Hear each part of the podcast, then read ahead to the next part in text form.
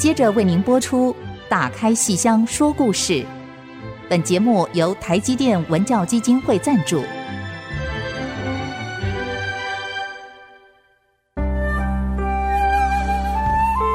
打开戏箱子，看见台上的精彩一刻。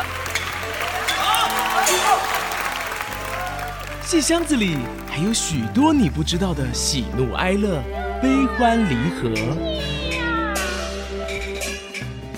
让戏曲专家王安琪、罗世龙和您一起打开戏箱说故事。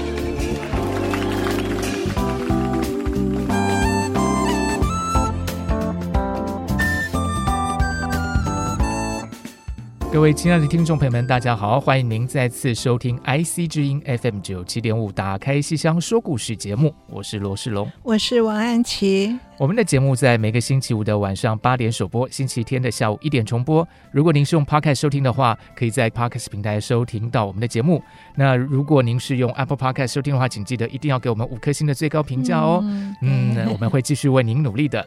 而且呢，如果您有任何想跟我们谈心、呃，跟我们分享的事情，都欢迎写电子小纸条给我们。嗯嗯。哇，时间过得非常的快啊！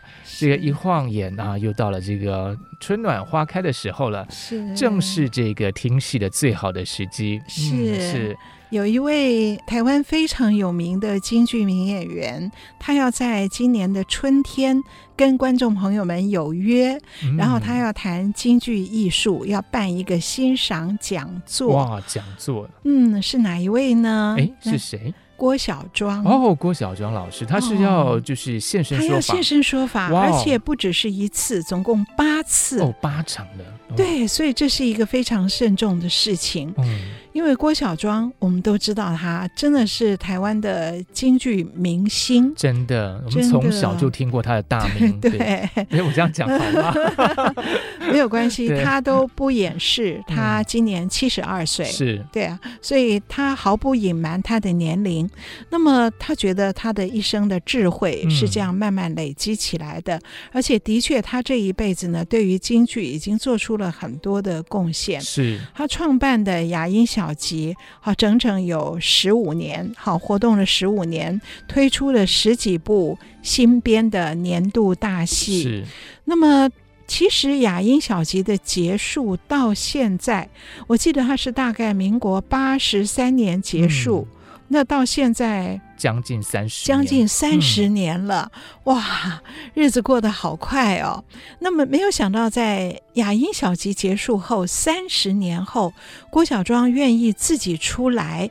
讲他的戏，而且带着现在的观众来看他的戏的录影。嗯啊，我觉得这件事情是对于台湾的剧坛还蛮重要的。好，那么所以他来找我跟他一起来讲的时候，那我当然觉得义不容辞。好，那么这个活动呢，呃，他安排了八次，从四月十号开始。哦四月十号、四月十七、四月二十四，好，那么它都是每个礼拜一的下午一点半到四点半，每一次三小时，所以内容还相当多。那么这个内容是什么呢？郭小庄自己的想法是把他以前的戏哦，完整的播放给报名参加的。呃，这个叫听众还是观众呢？好朋友哈，报名参加的朋友们，他会在现场完整的播放他的戏，可是每出戏很长，所以分两次。然后呢，在播放前由我来做一个导聆。那么这个导聆不只是针对这出戏，而是把整个郭小庄对台湾京剧所做的一些。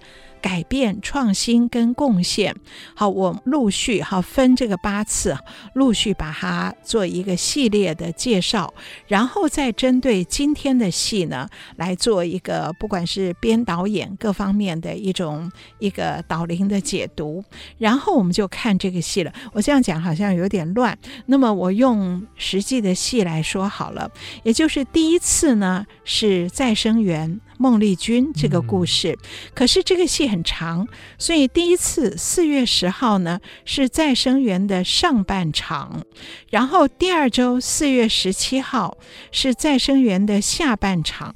那么就是说，第一次呢变成说上半场大概一个半钟头播放看影片的时间，那么整个的这个演讲是三小时，所以一个半小时在看影片，然后前后大概各有大概六七十分钟。好，那么前面就是我。哎，我的讲的部分也分两部分，一部分是对再生园的编导演的介绍，另外一部分呢是对郭小庄个人的贡献，我用系列性的哈来把它做从第一次到第八次分段的介绍，然后等到影片播放完，就是我们的明星亲自登场，然后来针对刚才的演出或者是。他想讲他从小怎么样一个京剧演员的养成，那么他在现场可以只说，也可以连说带做，好，也许顺口会唱两句，好，所以这个三小时的内容是蛮丰富的，好。那我稍微很简单的把内容说一下哈，就是前两次哈是再生缘的上下，而第三次四月二十四号星期一的下午呢，是用集锦亚音小集的集锦，所以那一天呢不是一出戏，而是有五出戏的精华片段，可以看到郭小庄从小。到他成熟以后的几个代表作，嗯、这五出戏呢，从他的。最小的时候演的小花旦戏《石玉镯》，好，《石玉镯》我们可以看到京剧最典型的虚拟写意的表演。好，舞台上没有鸡，他怎么样养鸡？怎么数？怎么把鸡轰出来？然后数有几只鸡，然后喂鸡吃东西。然后舞台上没有针线，他却穿针引线。好，所以《石玉卓》是所有小花旦从小的启蒙戏。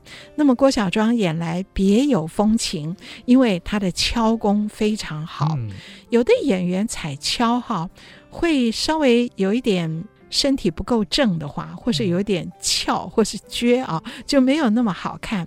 那郭小庄踩桥特别好看，他人高又瘦，然后非常的挺，好，所以那个他那个敲踩起来，那看他的敲功是一种享受，然后看他踩着敲来卖鸡，哇好，那这个石玉镯是雅音集锦里面的第一段。然后第二段是他演红娘，好，他的红娘不是《西厢记》，而是以红娘为主角的红娘。那我们看他两个片段，一个呢是这个一出场的时候。带小姐出来玩，所以扑蝶扑蝴蝶，好，就这么一个扑蝴蝶的动作，在舞台上呢，非常的俏丽。我每次看的时候，我都觉得好像穿花蛱蝶深深见，点水蜻蜓款款飞。啊，真的是杜甫的诗，活生生的搬到舞台上，穿花蛱蝶深深见，通过的是他的从小练的极为美观的小碎步的圆场。好，她的圆场特别好看。红娘不踩跷，好，还带水袖，走出了一个相国千金的丫头的气质，可是又有她的俏丽。好，所以红娘有两段，一段是她的扑蝶，另外一段是。呃，崔莺莺不是写诗《待月西厢下》，邀请张生来跟他黄昏相会吗？嗯、结果张生跳墙，跳墙进入西厢，又不敢向前，那个小姐也害羞。结果小姐就跟红娘说：“来，月光很好，你拿棋盘来，我要下棋。”因为呢小姐不想回房去，她要在这边等张生，就用下棋来耗时间。而红娘就懂得了。我拿棋盘遮掩着张生，来靠近小姐，用棋盘遮着你走进来，你就不会怕走这几步路了。所以有一段棋盘舞，他跟张生是曹富勇，好，所以非常好看的红娘的两段表演。好，接下来第三段集锦呢是棋盘山，好，用地名当剧名。棋盘山演的是薛丁山的大老婆窦仙童。好，那么薛丁山三个老婆都是不打不相识。我们最熟的是樊梨花，可是他的大老婆窦仙童也非常好看的戏啊。好，他霸占棋盘山，落草为王。好，然后薛丁山跑上来跟他要，你劫了我们家的朝廷的粮草。然后这个窦仙童跟他大战，就没有想到一回头一看，哇，你就是薛丁山呐，小模样长得还真不赖呀。然后就逗他，所以一个女将来调戏。将军调戏薛丁山，嗯，好好看哦，那个戏。而他整个的造型是扎靠，可是不是扎硬靠，也就是没有四面靠旗，扎的是软靠。因为打薛丁山嘛，不需要，又不是打翻，不是不是真的打，不是真打，是调情打情骂俏，对对。所以穿软靠改良靠，好，那么也很不容易啊，而且身材是露出来的，嗯，非常漂亮。可是头上有两根铃子。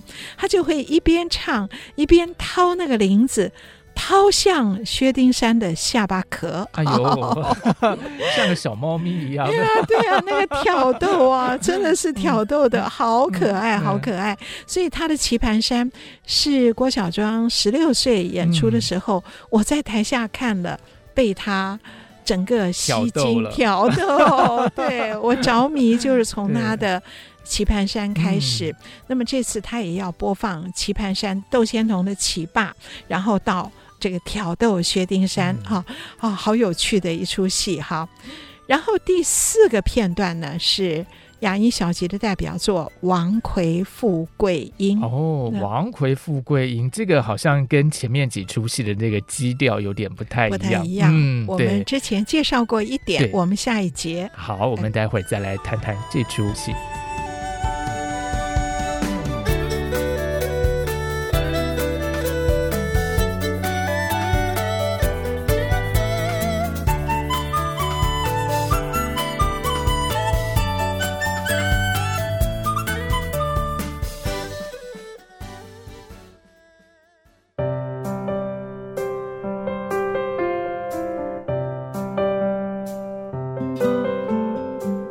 休息之后，再度回到《打开戏箱说故事》节目。我们今天呢，在谈的是郭小庄老师。其实最近有一系列的这个演出的分享啊，其实应该是怎么说呢？刚才老师有给我们介绍过，就是呢，把他自己从以前到现在的一些比较精彩的演出来播放，然后搭配老师的一些解说。然后其实最后一个亮点就是他自己也会现身说法，现身说法，这是真的是很难得的一件事情，因为你很离开舞台三十年了，对，而且就看到说演员。就跟你说他为什么要这样子表现，然后这样的诠释，对，这个机会真的很难得，而且我觉得最难得是那个影片，它其实保留下来。对，呃，当然那个影片不可能高清，是，可是它本身就是一种历史。对对，就是如果说真的高清，反而我们会觉得也有点是修复的啊，对 对，对。如果如果能够修复也挺好，但是我觉得就是因为那种历史感，对，然后就想到说，那当时是这么努力的，对，去保存这么一个。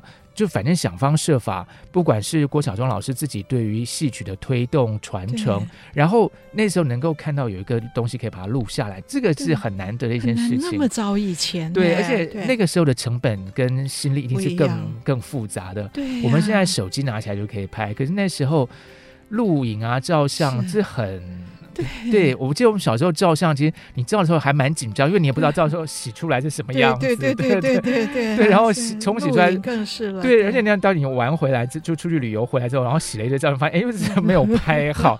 所以那个其实是要投注很多心力的。我有一次啊，出去啊，然后。特别买了一个相机，结果回来全部都不能看，因为我拿反了，全部照我的眼睛。哇，就就那个时候，这些东西真的不是现在手机能够想象。我记得我以前刚开始在做那个访谈的时候，嗯、因为那时候是用家用电话，嗯、对，然后呢，我想说那。对方讲话，我要录音嘛，这样整理稿子比较方便。嗯、那因为我拿话筒，我是听他讲话，所以我是把那个麦克风放在我嘴巴那边，哎、嗯，因为我想说他讲话嘛，录那，嗯所以其实我根本只是录到我自己在讲话，对，我没有录到他，我应该我应该放到他耳朵那边，对对。可是你耳朵拿着话筒，对，所以我那你要怎么办？所以不行啊，因为我那时候就想说我在跟对方讲话，我就放在讲话那边，结果从头到尾我就一直听到我在讲说，嗯，对，是，然后那个录音就变成这个样，历史上珍贵的这个没有访谈内容的录音，所以这真的是我们不能想象的年代。对。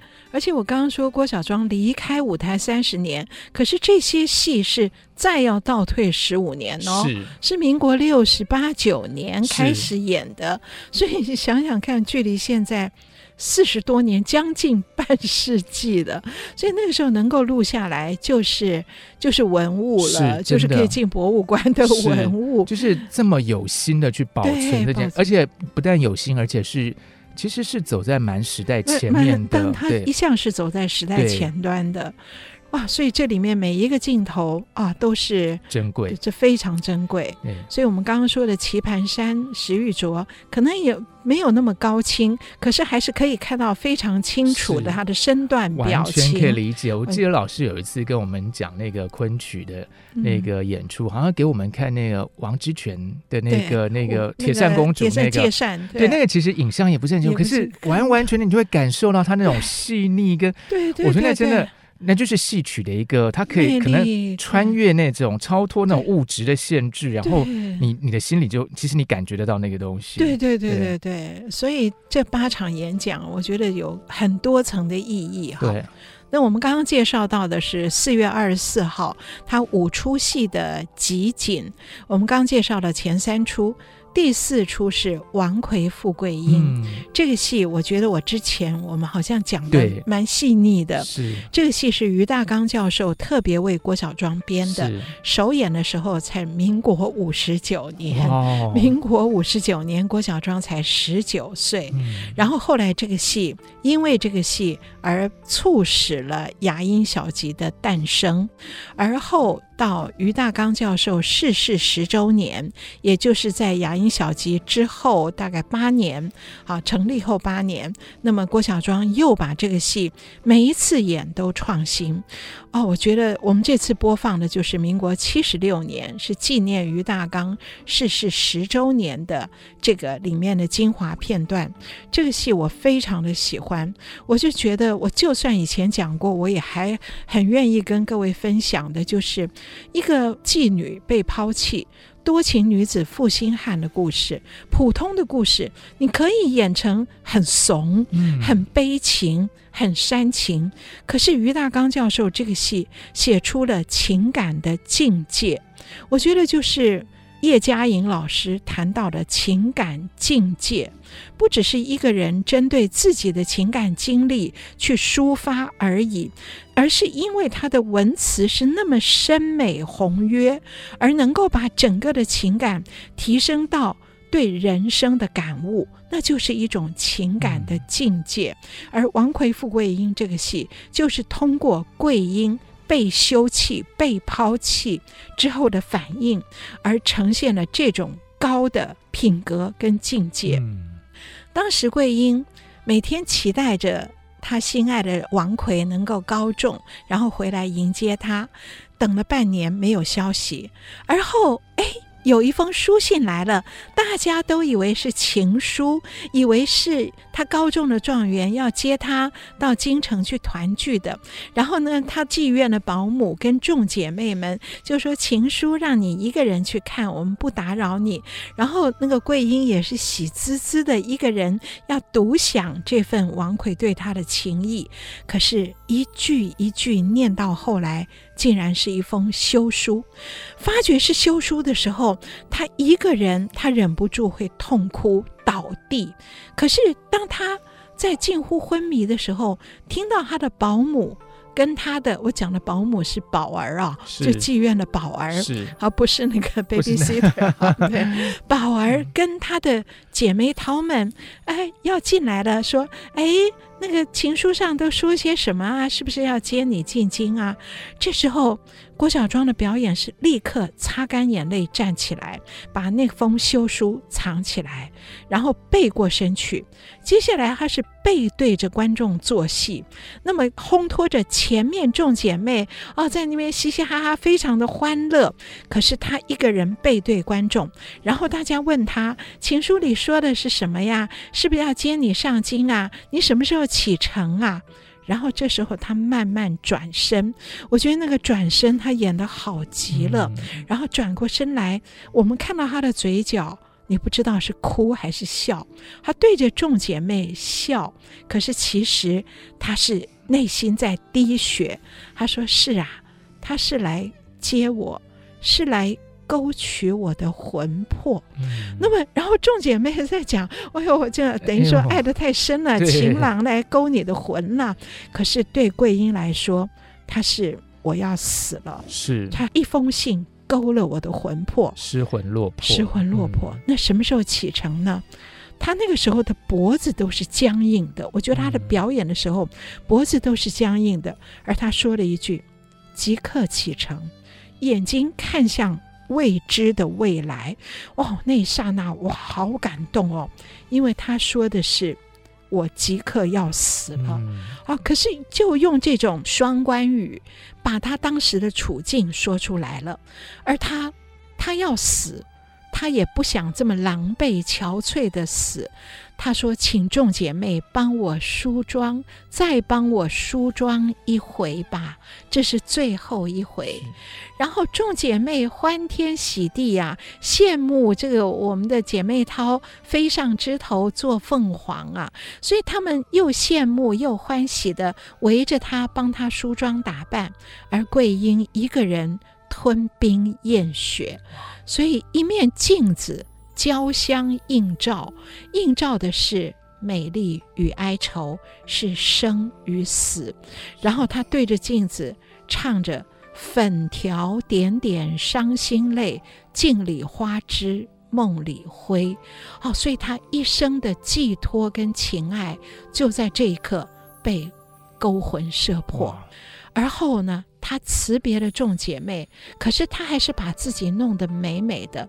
那一刻，我立刻想起五代的词人冯延巳、冯正中，他有一句词：“鹤泪试颜妆”，试着化妆，可是其实就是一笔一笔的仔细的化妆，嗯、是颜妆。严整的妆容，这个严整就是非常精准、非常精密，不只是浓妆，而是我画得好仔细。我怎么试颜妆呢？喝泪，流着眼泪，吞着眼泪，吞冰咽雪。可是我要把自己弄得非常的漂亮，喝泪试颜妆，对着镜子，而我又想起了。王国维的一句词，王国维自己写的词：“从今不复梦承恩，且自簪花坐赏镜中人。”王国维这个词写得好有境界，一个女子的不只是女子，人的尊严。从今以后，我知道不会再被宠爱了。从今不复不再梦承恩，我连做梦都不再梦到。会承受你的恩宠，从今不负梦承恩。可是我还是要有尊严的死去。我且自簪花，我戴上头上的一朵朵花，坐赏。我坐在这里欣赏镜子里的我，且自簪花，坐赏镜中人。啊，我觉得冯延巳的贺泪式颜妆。跟王国维的“且自簪花，坐赏镜中人”，就是这两句词化为于大刚所写的王魁富贵英的这一场郭小庄的表演。到时候。四月二十四号是播放这个片段，是我觉得这个戏是非常有品格、有境界的一出戏，值得再三品味。而这个戏的画面还蛮清楚的，是可能因为民国七十六年哦，时代的进步，科技的 进步，九年进步，对对对，经济起飞了，对对对对对，对。哇，这样听起来就是说，其实像老师讲的，本来可能是一个很通俗，或是说很八点档的那种，对，苦情。可是因为这种文学的这种境界的注入，让整个戏整个就提升起来。对对对对对，我觉得非常值得一再品味的一出戏，是是值得大家一看再看。好，我们先休息一下，待会儿继续来谈郭小庄老师的精湛的表演。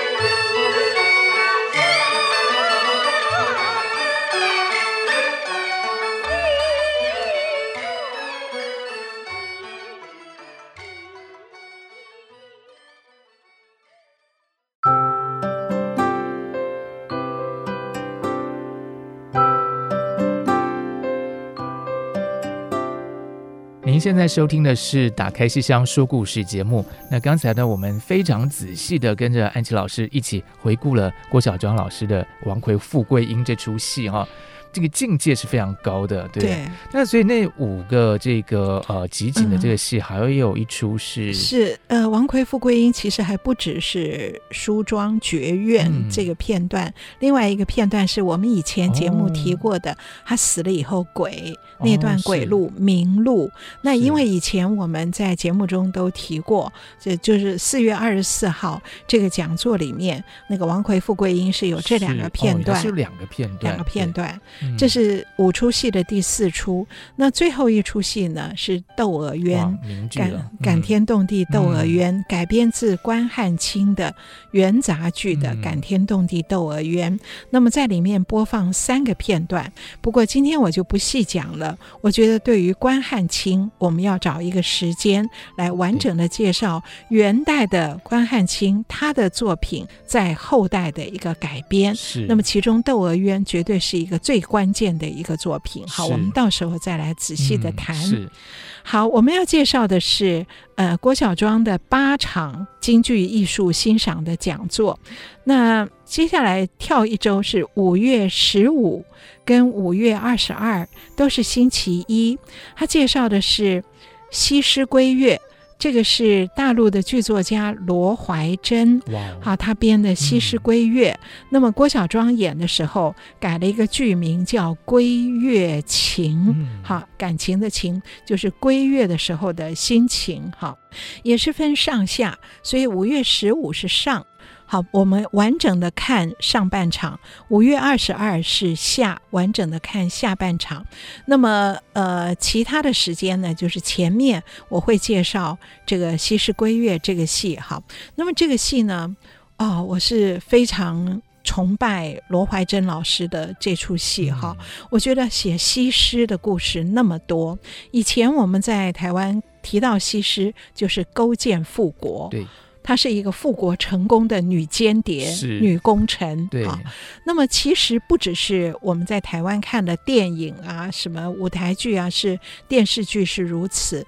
就是从明代的《浣纱记》嗯、明代的传奇昆剧，好那个梁辰瑜的《浣纱记》，也也都是从这个角度来写它。对，对，凡是提到要西施去以美人计去把它献给吴王夫差的时候，他好像都没有很多的犹豫，然后也就这样去了，就一个工具，就一个工具。嗯、然后《浣纱记》里花了很多时间写，呃，他在越国的时候。他们怎么教他去做一个妃子？嗯、怎么教他唱歌？怎么教他跳舞？然后怎么教他宫廷礼仪？然后他也都乖乖的学。哎，我觉得这些戏花费了好几出的篇幅。我我自己读的时候，我是觉得我情感完全没有办法进入。嗯。那么好，这些且不提。可是我们从来没有人想过，西施献给吴王夫差是要做什么？她会怀孕哦。嗯，这件事没有人在以前的作品里，可能大家都避而不谈。那么罗怀珍非常尖锐地提出西施归越，功成勾践功成复国，迎回了大功臣西施。可是范蠡也非常兴奋地迎接了他的旧情人。对，可是西施肚子里怀了吴王夫差的孩子。哇，这是多尖锐，可是多可能发生，是一定会发生的一个真实的事件。嗯、我觉得罗怀珍很厉害的是揭开了历史真实的面貌，嗯、不要我们躲在一个虚假的浪漫的那个面纱之后。所以，像梁辰瑜的《浣纱记》，最后是写到攻城之后，西施跟范蠡泛舟五湖，好浪漫哦！从此过着幸福快乐的日子。日子，那我小的时候读，觉得好美哦。可是当我读了罗怀珍的《西施归月》以后，我再也没有办法接受那个虚假的浪漫。所以这个戏，我当年我记得哦，我是。呃，那个时候刚刚解严，好，然后我也是从香港买到了罗怀珍的剧本集，里面我一读到《西施归月》，我受到的震撼非常的强烈，然后我那时候就拿给郭小庄看，然后他演了这个戏，哇，他排练的时候也是哦，他排练哭倒在排练场上多少回啊，后来排不下去，然后他。排戏回家，他都是半夜打电话给人家。以前我编的戏，他是半夜打电话给我，然后他半夜拿起电话打到上海，给罗怀珍，他说：“请你改个结局吧，给我一个聊可安慰的结局。”后来罗怀珍从上海打电话给我，不过不是半夜，是隔天。他说：“郭小庄，我半夜接到他电话，哎，我当然不要改。”他可是他连聊可安慰都说出来了，你叫我怎么能不改呢？唉，台上演的是他，你不能让他哭倒在台上。他说我只好改了，改成范蠡接纳他了。是哇，当然我很，我觉得不可能的事。嗯，可是为了让善良的郭小庄能够在台上撑下去，罗怀珍忍痛。改了这个结局，不过他也很技巧的，他把这个结局改的跟谢幕融合为一，哦、所以到底怎样呢？那么这个戏当年演的时候很震撼，而到现在有三十年了。好，所以各位如果要想看这个戏的话，可以报名这个讲座，在五月十五跟五月二十二分上下两次，把这个戏完整的播给大家看。好，而且郭小庄在这个戏里还做了一个很特别的设计，因为西施归月回到祖国，回到自己的家，他的家里有人吗？有一个妈妈。这个罗怀珍的编剧厉害。他设计了他的父亲战死，哥哥战死，可是有一个妈妈，而编剧最厉害的是这个妈妈眼睛瞎了，是一个盲母。那么盲母当时对于女儿要被送到吴国去，虽然眼盲心不盲，他知道这一去是悲剧的开始，而女儿后来回来了，他以为悲剧是不是可以这一关过了？可是这个盲母不知道女儿的肚子大了，嗯，所以我觉得这个编剧设计很厉害。如果是一个张着眼睛的母亲，你就会看到女儿的肚子一天天大。可是他设计成一个这个女儿回来以后不让妈妈靠近她，好，一直不让她靠近，然后到后来外面闲言闲语也多了，嗯、然后她母亲。要他女儿说出来，你为什么回来以后变了一个人？他女儿不得不说，因为都要生了，对，不得不说的时候，女儿摸着妈妈的手，摸向自己的肚子，啊、哦，那个妈妈整个人要崩溃了。就是原来一胎遗恨你带回来了，他、嗯、妈妈曾经想过这个可怕的结果，可是要到女儿拉着她的手摸上自己的。肚子，他才整个必须面对这个事实，所以这一刻是这个戏中很重要的一刻。而传统戏曲大肚子是怎么演呢？绝对不会装一个大肚子。嗯，郭小庄这么大胆呢？他在里面塞了两个枕头，哎，哇，他真的做了一个大肚子。嗯，那其实我当时看到那个剧照的时候，我也觉得。虚拟写意，你怎么把它演成了写实？也很多人反对，很多人骂呀。可是他说，我就为了这一摸。嗯，如果我是用虚拟写意的方式，是我在台上做的是一个只是衣服宽松而里面一点都没有假的时候，嗯，我拉着母亲的手摸我的肚子，那个震撼，观众被触动的震撼不会有。我装了这个。枕头在里面这么强烈，那这样讲，我想也是一种道理。虽然破坏了传统戏曲的虚拟写意，可是因为这个剧本太特别了，嗯、这个剧本也破坏了所有西施对历来的虚假的浪漫。因为我们以前想到西施就是沉鱼落雁啊，对啊，然后就是轻飘飘啊，对，对啊、然后轻飘飘的，然后与世无争啊，对呀、啊，对，然后能够去到夫差身边，就这样与世无争的。然后又回来以后，又继续与世无争去泛舟。对呀，所以真的，当我读到这个剧本以后，我真的是再也读不下以前那些与世无争。刺到那个人性，刺到人性，刺到历史最真实、最残酷的一面。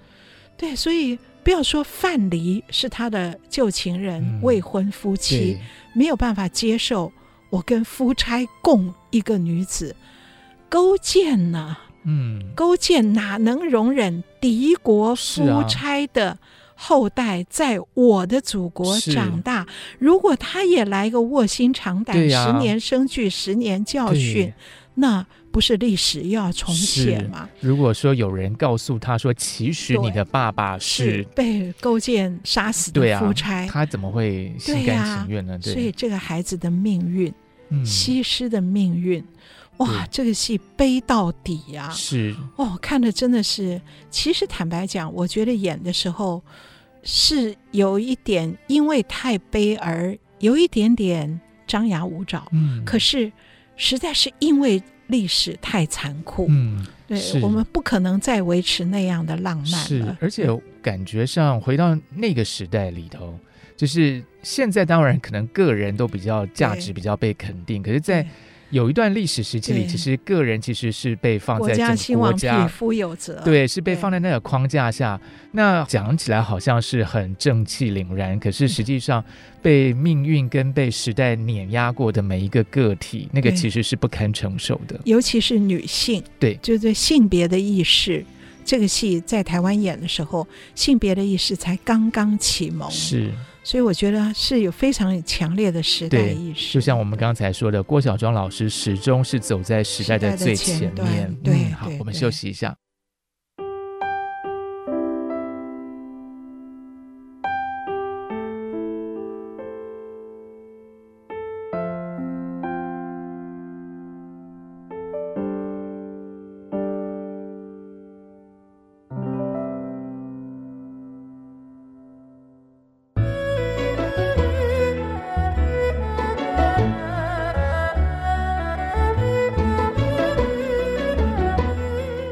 现在收听的是《打开戏箱说故事》，欢迎您继续和我们一起打开老戏箱，说说新故事。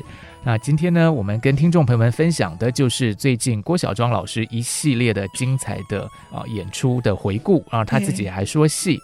那所以刚才我们讲到的是这个戏是归月，它叫归月情，是是五月十五跟五月二十二号，是。然后下一周五月二十九呢，是这个礼拜一，把完整的一出戏播完，《匡妻嫁妹》，哦，又叫看玉川，哦，这个戏我不多介绍了，我们在节目里好像讲过两次，我们的听众朋友应该是很熟悉，非常熟悉的好可爱的一出戏，一赶二，哈，一个人演两个，嗯，啊，那我就介绍最后六月五号跟六月十二号，六月五号是。问天这出戏的上，六月十二最后那一次第八次演讲是问天这出戏的下，所以问天这出戏会完整的分两次播出。这出戏也是雅音非常后面，几乎是最后一出戏了，非常特别的。它改编自梨园戏泉州，好，福建泉州梨园戏王仁杰所编的。《节妇吟》好，王仁杰已经去世了。是他所编的《节妇吟》，那么这出戏呢，当时也是，呃，我记得是王秋桂老师把《劫富吟》的剧本，好，王仁杰新编的《劫富吟》的剧本刊登在《剧本》杂志，嗯、然后那个王秋桂老师给我，我读了以后好感动哦，我就建议郭小庄改编。后来郭小庄，我记得他亲自跑到。去跟王仁杰老师见了一面，他从香港跟他约在泉州的什么地方，因为要致赠编剧费了，对啊，哦、是是是对，所以亲自见了一面，匆匆的又回来。嗯、回来以后，他就跟我讲，哎，他说。他看起来很朴实的一个中年男子，很难想象他能够把女性的心理写到这么透彻。哈，那么我把它改编成京剧，哈，因为梨园戏跟京剧的这个曲文格式不一样，哈，那这故事太动人了。郭小庄演一个青年的寡妇，好，那么他的儿子那时候还小，他就觉得他一生啊不可能在情感上再有任何波动，也没有任何希望，可他只想把他的儿子呢好好的教育，让他书读好，来对得起他的先夫，于是他为他。请了一位家教老师，每天带着他读书，那么日子过得好像很温馨。好，他就隔着帘子听着家教老师教儿子读书，然后一个红泥小火炉，他在帘后做着他的针织。他所向往的人生似乎就是这样安静的，然后。我也没有任何期望，我也没有指望有什么样的发展，我就希望永远静止在这一刻。可是这是不可能的。有一天，家教老师来跟他告辞，春天到了，我要上京赶考。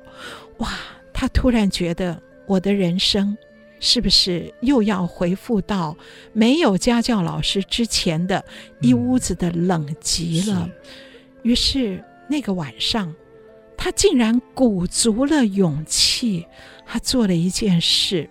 哇，这个剧本真的很大胆。他守寡了十年，那个晚上，他夜奔。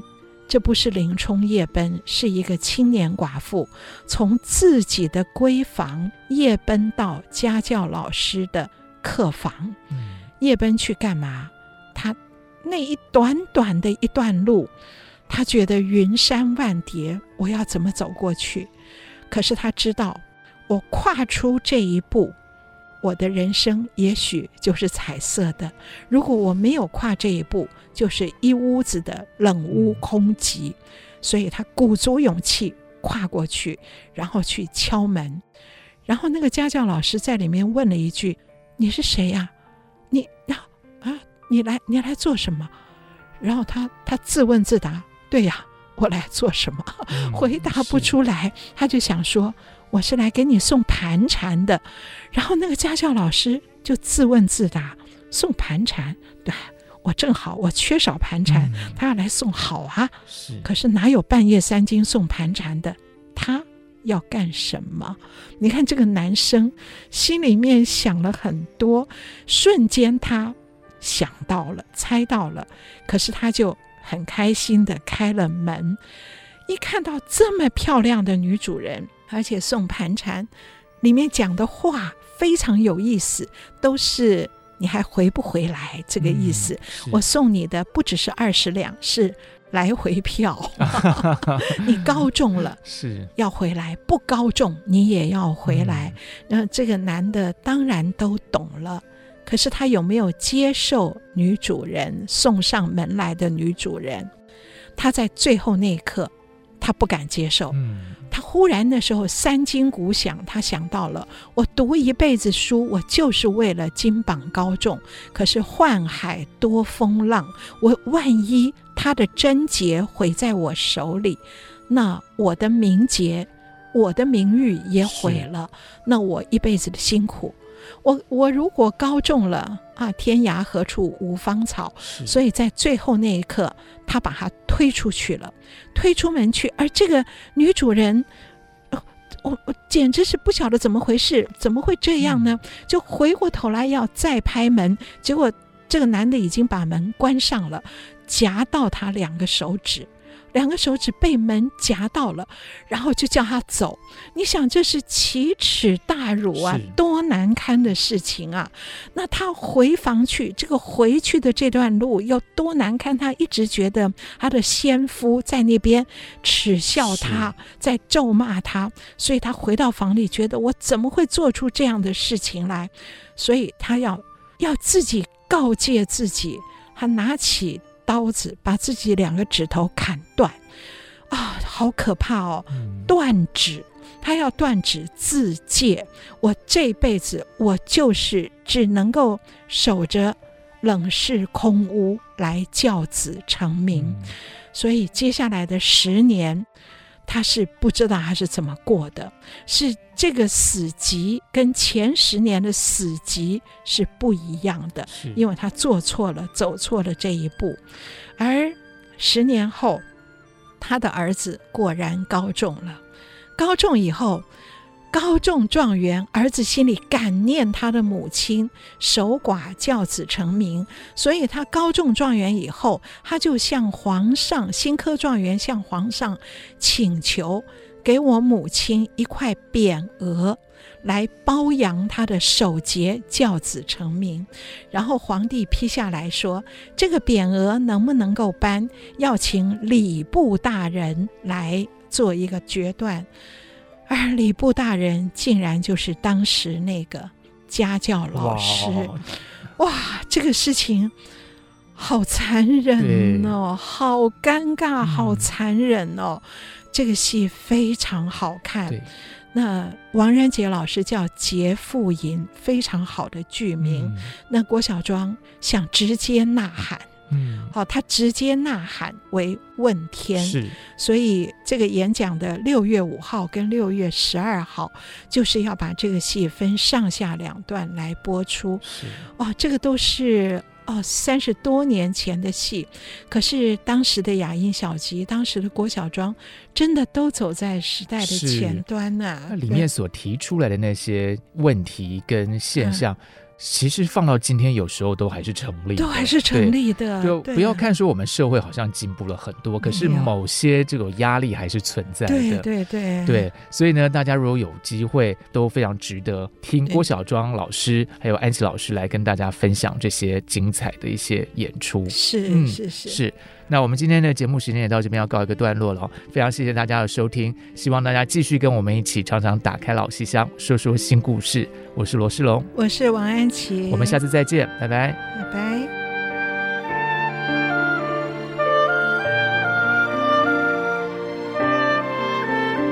本节目由台积电文教基金会赞助播出，台积电文教基金会深耕文化经典，引动艺术风潮。与您共筑美善社会。